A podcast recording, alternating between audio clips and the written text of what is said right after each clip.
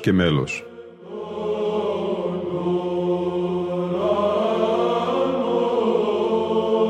Προσεγγίσεις στη μυσταγωγία της ψαλτικής τέχνης.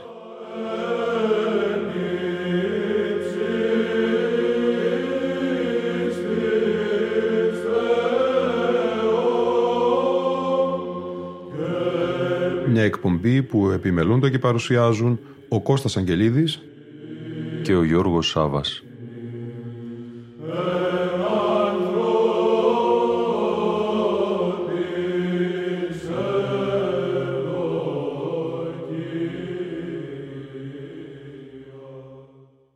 Αγαπητοί φίλοι και φίλες, συνεχίζουμε και στη σημερινή μας εκπομπή την παρουσίαση του άρθρου «Η Βυζαντινή Μουσική» του Άρχοντος Πρωτοψάλτου της Αγιωτάτης Αρχιεπισκοπής Κωνσταντινούπολεως Λυκούργου Αγγελόπουλου.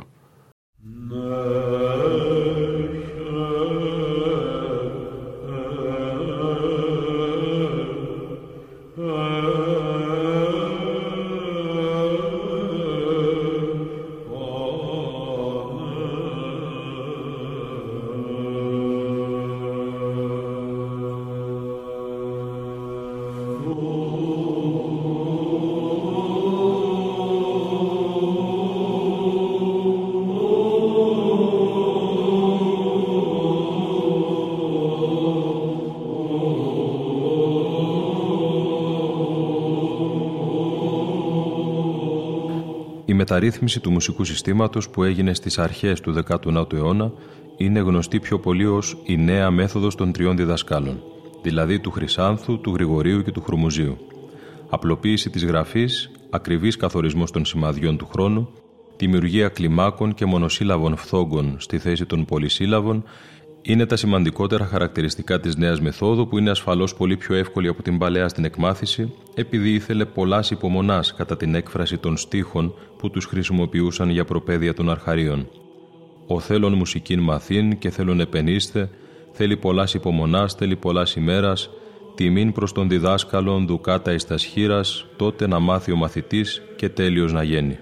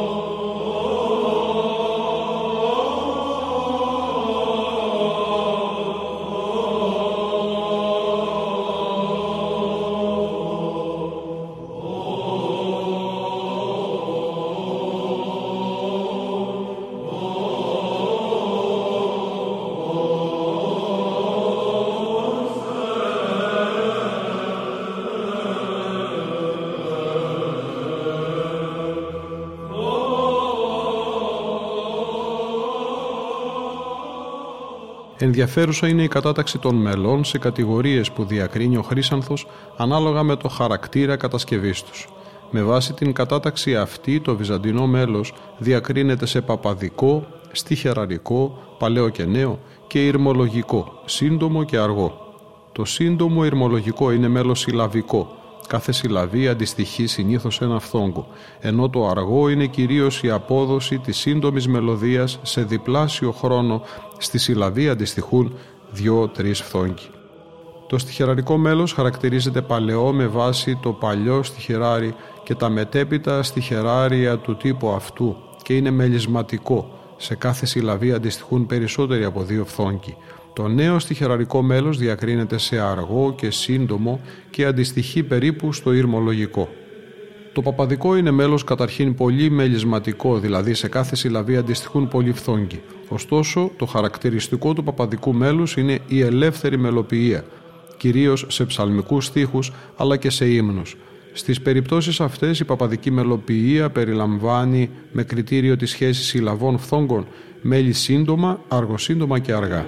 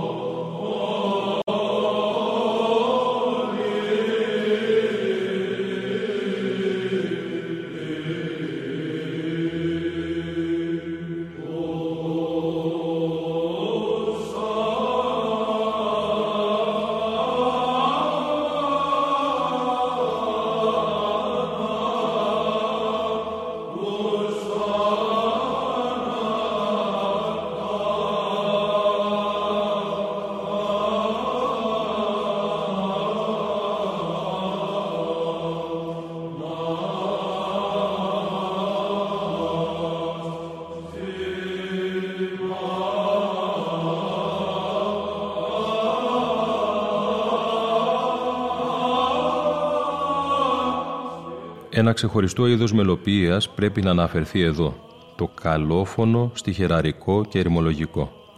Το καλόφωνο στιχεραρικό που αναπτύσσεται και κορυφώνεται στην εποχή του Κουκουζέλη και των μαϊστόρων είναι η ελεύθερη μελωδική ανάπτυξη του κειμένου των στιχερών με συμπλήρωση του μελωδικού περιγράμματος από το κράτημα. Το καλόφωνο στιχεραρικό είναι ένα μουσικό κείμενο πολύ μελισματικό. Μελισματικός επίσης είναι ο χαρακτήρας του καλόφωνου ερημολογικού. Το είδος αυτό αναπτύσσεται τον 17ο αιώνα και τα κείμενα που χρησιμοποιούνται είναι ηρμή ή και τροπάρια των κανόνων σε ελεύθερη μελοποία. Ο Χρύσανθος γράφει ότι το καλόφωνο ερημολογικό μετέχει και του ερημολογικού αλλά και του παπαδικού είδους μελοποίας.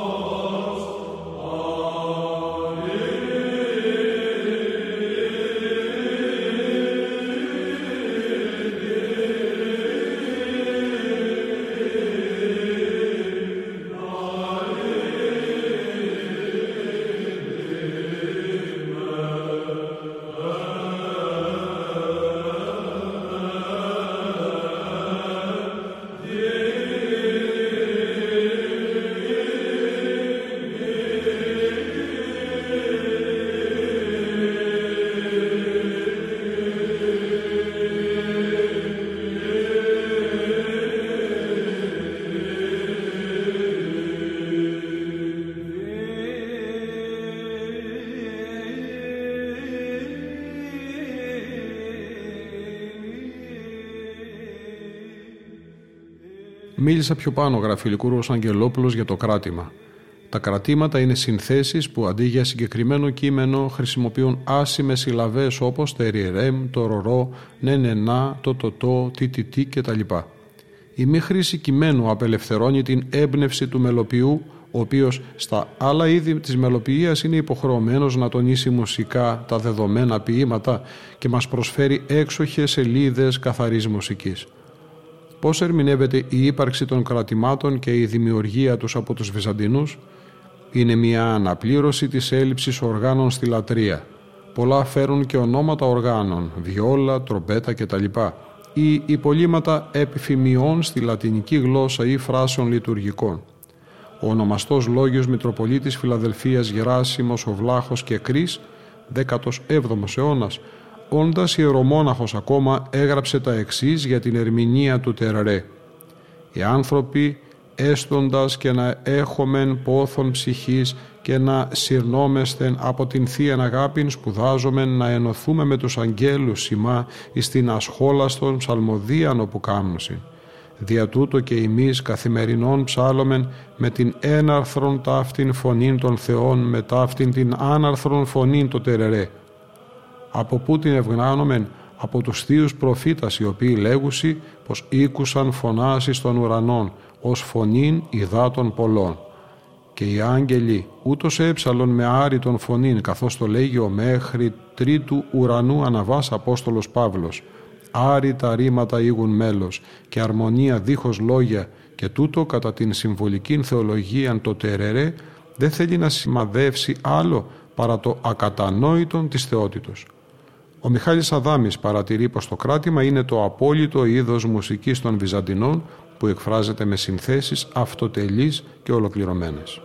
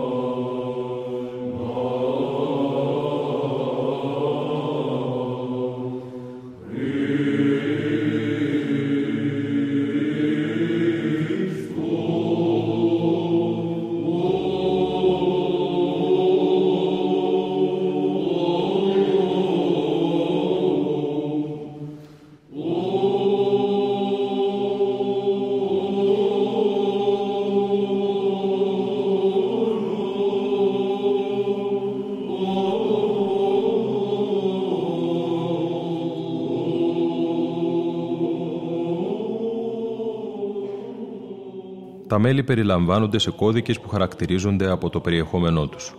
Το ερμολόγιο περιέχει τους ηρμούς των κανόνων και τα αυτόμελα στιχερά. Το ασματικό και το ψαλτικό, βιβλία του 12ου και του 13ου αιώνων, είναι τα δύο βιβλία που περιέχουν μέλη διαφόρων κατηγοριών, μελισματικά. Το πρώτο προορισμένο για το χορό, το δεύτερο για τον μονοδό ψάλτη, το σολίστα. Η παπαδική περιλαμβάνει κυρίως μέλη παπαδικού είδους του εσπερινού, του όρθρου και της θείας λειτουργίας. Στα πρώτα φύλλα της παπαδικής καταχωρείται η θεωρητική διδασκαλία, κατά κανόνα η συνήθις και η κοινή, ενώ όχι σπάνια συμπεριλαμβάνονται και αναλυτικότερες μέθοδοι συνοδευόμενες από σχεδιαγράμματα και παραδείγματα.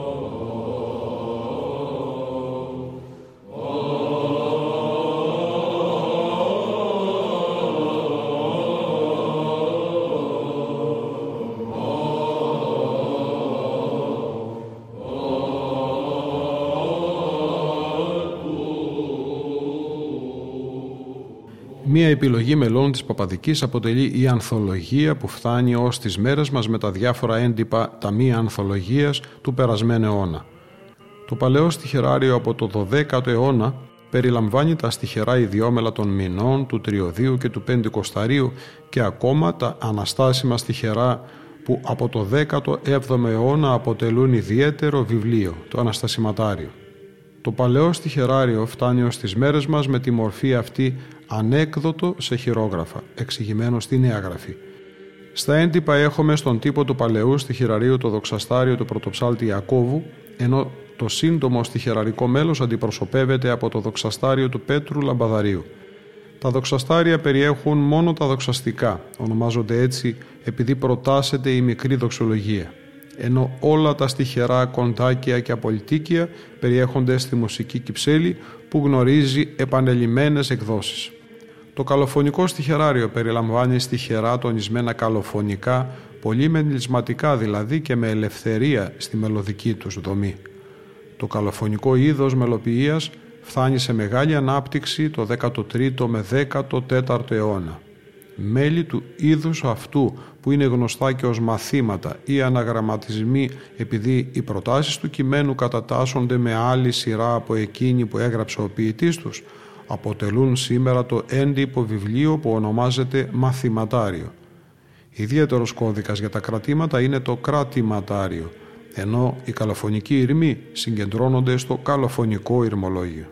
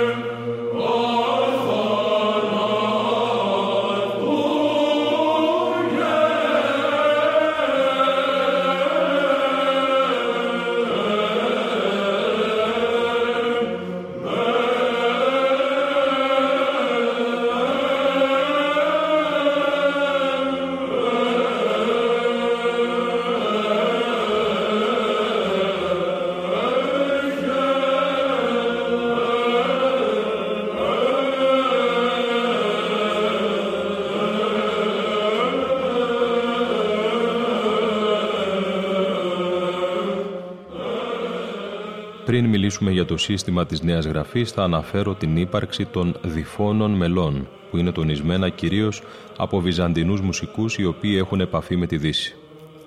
Το αρχαιότερο μέχρι σήμερα γνωστό δίφωνο μέλος έχει ανακοινωθεί από το Μιχάλη Αδάμη. Είναι ένα κοινωνικό για δύο φωνές σε ήχο πλάγιο του Τετάρτου του λαμπαδαρίου Μανουήλ Γαζή, του πρώτου μισού του 15ου αιώνα. Οι δύο φωνές βαδίζουν με παράλληλα διαστήματα πέμπτης. Οι συνθέσεις αυτές θυμίζουν το δυτικό όργανο.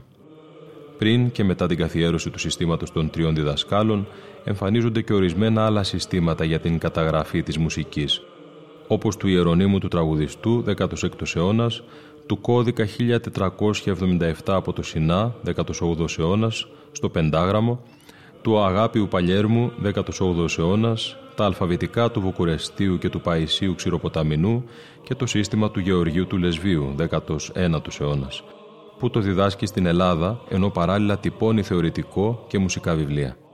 Τα συστήματα του Παλιέρμου και του Λεσβίου που προτάθηκαν στο Οικουμενικό Πατριαρχείο απορρίφθηκαν, ενώ μετά από αμφιταλαντεύσεις εγκρίθηκε και καθιερώθηκε η μέθοδος των τριών διδασκάλων. Νομίζω πως την καθιέρωση συνετέλεσε το ότι στην ουσία το νέο σύστημα είναι το ίδιο με το παλαιό, με ορισμένες ρυθμίσεις και απλοποιήσεις.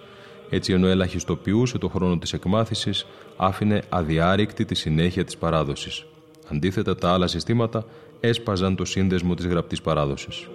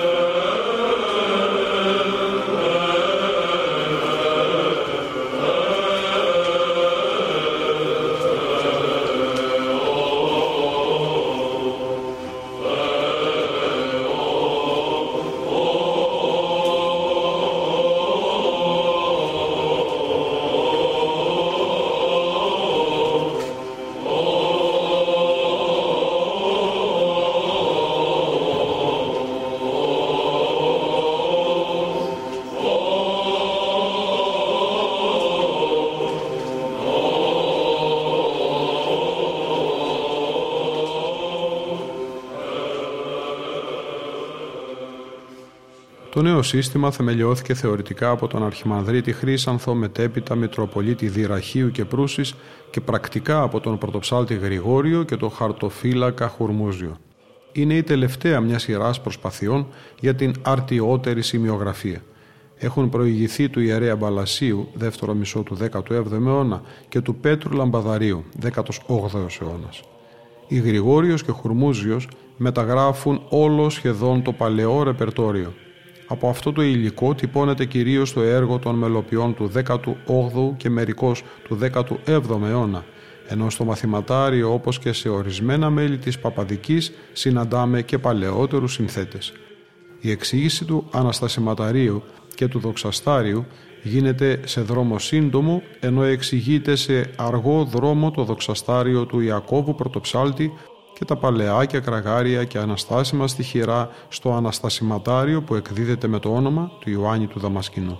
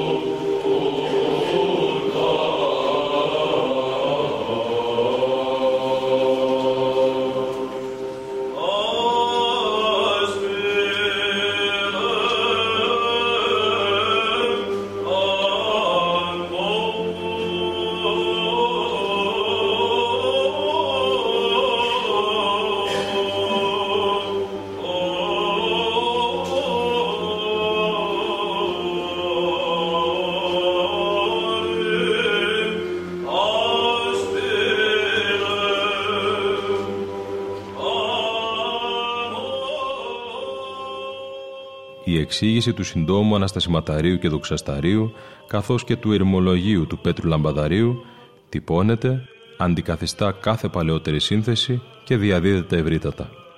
Ως προς την εξήγηση σε αργό δρόμο του παλαιού στιχηραρίου και του στιχηραρίου του νέων πατρών Γερμανού, του Χρυσάφη του Νέου και του Δοξασταρίου του πρωτοψάλτη Ιακώβου, νομίζω, γράφει ο Λυκούργος Αγγελόπουλος, ότι πρέπει να δεχτούμε την άποψη του Σίμων Οσκαρά, πως δεν υπήρχε μόνο η αργή εξήγηση των στιχερών, αλλά και η σύντομη, από το ίδιο κείμενο πάντα. Τα παραδείγματα μεταγραφής που παραθέτει, αλλά και ένα μικρό στιχερό του Γερμανού που βρήκα σε κώδικα εξηγημένο σύντομα από το Χουρμούζιο, είναι το «Τα σήμαντα σήμερον χαράς πληρούνται», που ψάλλεται μετά τον 50ο ψαλμό στον όρθο των Χριστουγέννων, μας ενισχύουν την πεποίθηση για την ορθότητα της άποψης.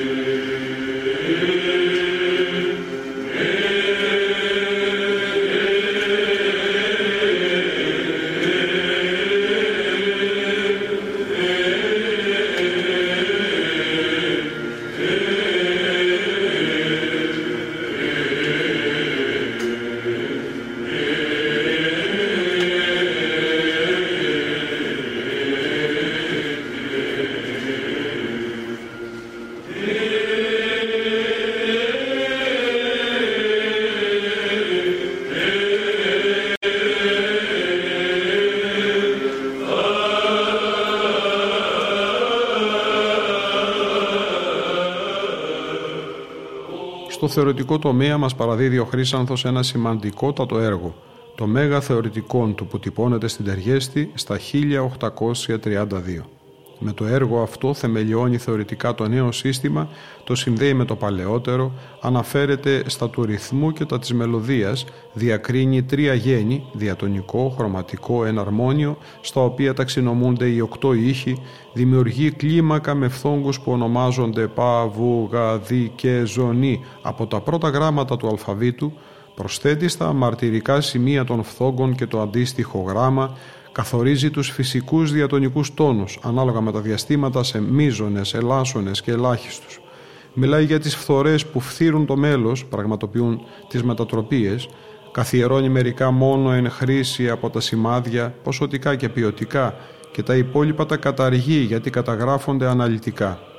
Ορίζει και τα σημάδια του χρόνου, γοργό, δίγοργο, τρίγοργο κλπ.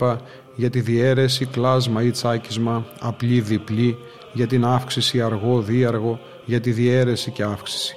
Γράφει για τη μελοποιία και για την αρχή και την πρόοδο της μουσικής. Φυσικό είναι ένα τέτοιο πολύ μόχθο και πρωτότυπο έργο να παρουσιάζει ορισμένες ατέλειες, τις οποίες στα τέλη του 19ου αιώνα προσπαθούν ανεπιτυχώς μάλλον να διορθώσουν. Είναι η Επιτροπή του 1881-1883.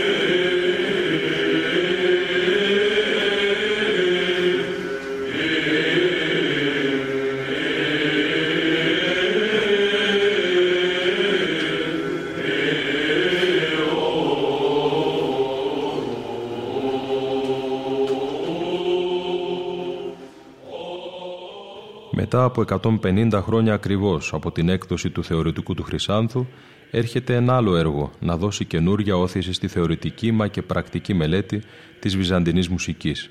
Είναι το θεωρητικό της μεθόδου της ελληνικής μουσικής του Σίμων Οσκαρά, που αποτελεί το γεγονός του αιώνα μας ως προς το θεωρητικό και πρακτικό μέρος του συστήματος της ελληνικής μουσικής, με σημασία ανάλογη ή και μεγαλύτερη από τη σημασία που είχε τον περασμένο αιώνα η έκδοση του μεγάλου θεωρητικού του Χρυσάνθου. Εκείνο έθεσε τις βάσεις της μελέτης του μουσικού μας συστήματος. Τούτο ολοκληρώνει με υποδειγματική και λεπτομεριακή κατάταξη την εξέταση του μουσικού μας συστήματος με πρωτότυπη έρευνα, πέρα από τη βυζαντινή και στη δημοτική μουσική.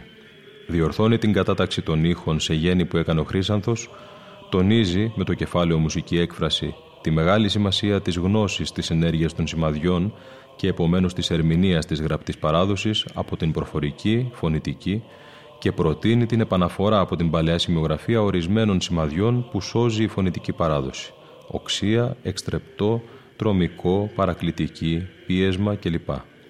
Καθορίζει ακριβέστερα τα διαστηματικά, αναφέρεται αναλυτικά στο σύστημα της πολυηχείας με τους 8 βασικούς ήχους αλλά και τους πολλούς άλλους πλην του νενανό και του λεγέτου δευτερεύοντες, πραγματεύεται διεξοδικά για τα ρυθμικά και αφιερώνει ένα μεγάλο κεφάλαιο στα οργανικά και συμφωνικά, όπου και η σπουδαία διδασκαλία για τα ισοκρατήματα. Ιδιαίτερα πρέπει να σημειωθεί η λεπτομερής αναφορά στις έλξεις των ήχων, όπου ορισμένοι φθόγγοι σε κάθε ήχο έλκονται από ορισμένους σταθερούς φθόγγους κατά την πορεία της μελωδίας, δημιουργώντας έτσι ένα πλουσιότατο μικροδιαστηματικό φάσμα.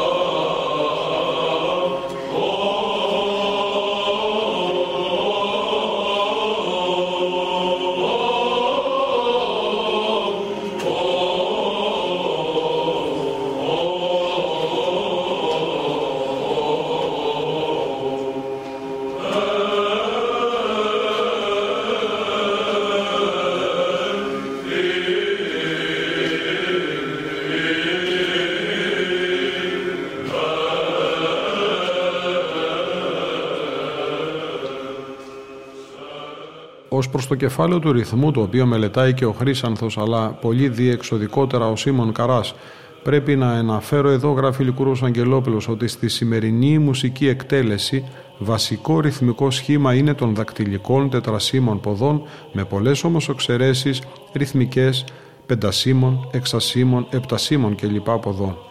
Μια εξαίρεση είναι ακόμα η διατήρηση του τροχαϊκού μέτρου, όπως τα βυζαντινά, η αμβία και άκτα, σε μερικά μέλη όπως είναι τα μεγαλινάρια της υπαπαντής ή τα εξαποστηλάρια.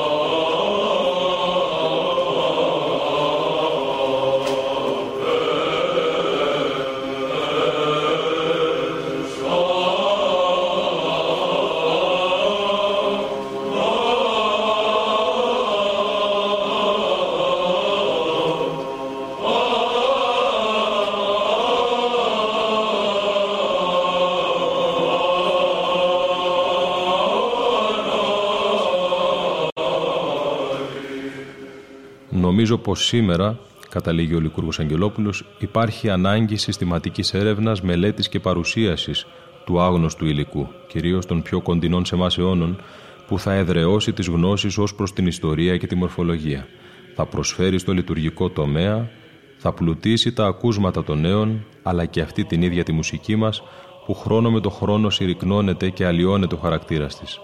Με αυτή την προοπτική και τους στόχους ιδρύσαμε πριν 8 χρόνια την Ελληνική Βυζαντινή Χορωδία, πιστεύοντας τόσο στη διαχρονική ενότητα της μουσικής μας παράδοσης, όσο και στον αποτελεσματικό συνδυασμό επιστημονικής γνώσης και πρακτικής εφαρμογής που μας επιτρέπει να βλέπουμε τα πράγματα πιο αισιόδοξα.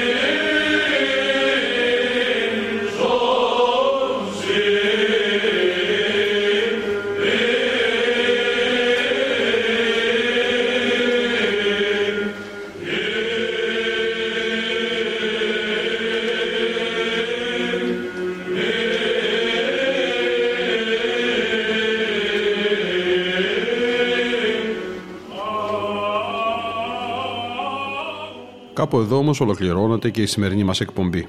Ήταν η εκπομπή «Λόγος και μέλος» που επιμελούνται και παρουσιάζουν ο Κώστας Αγγελίδης και ο Γιώργος Σάββας. Στον ήχο ήταν και σήμερα μαζί μας η Λίνα Φονταρά.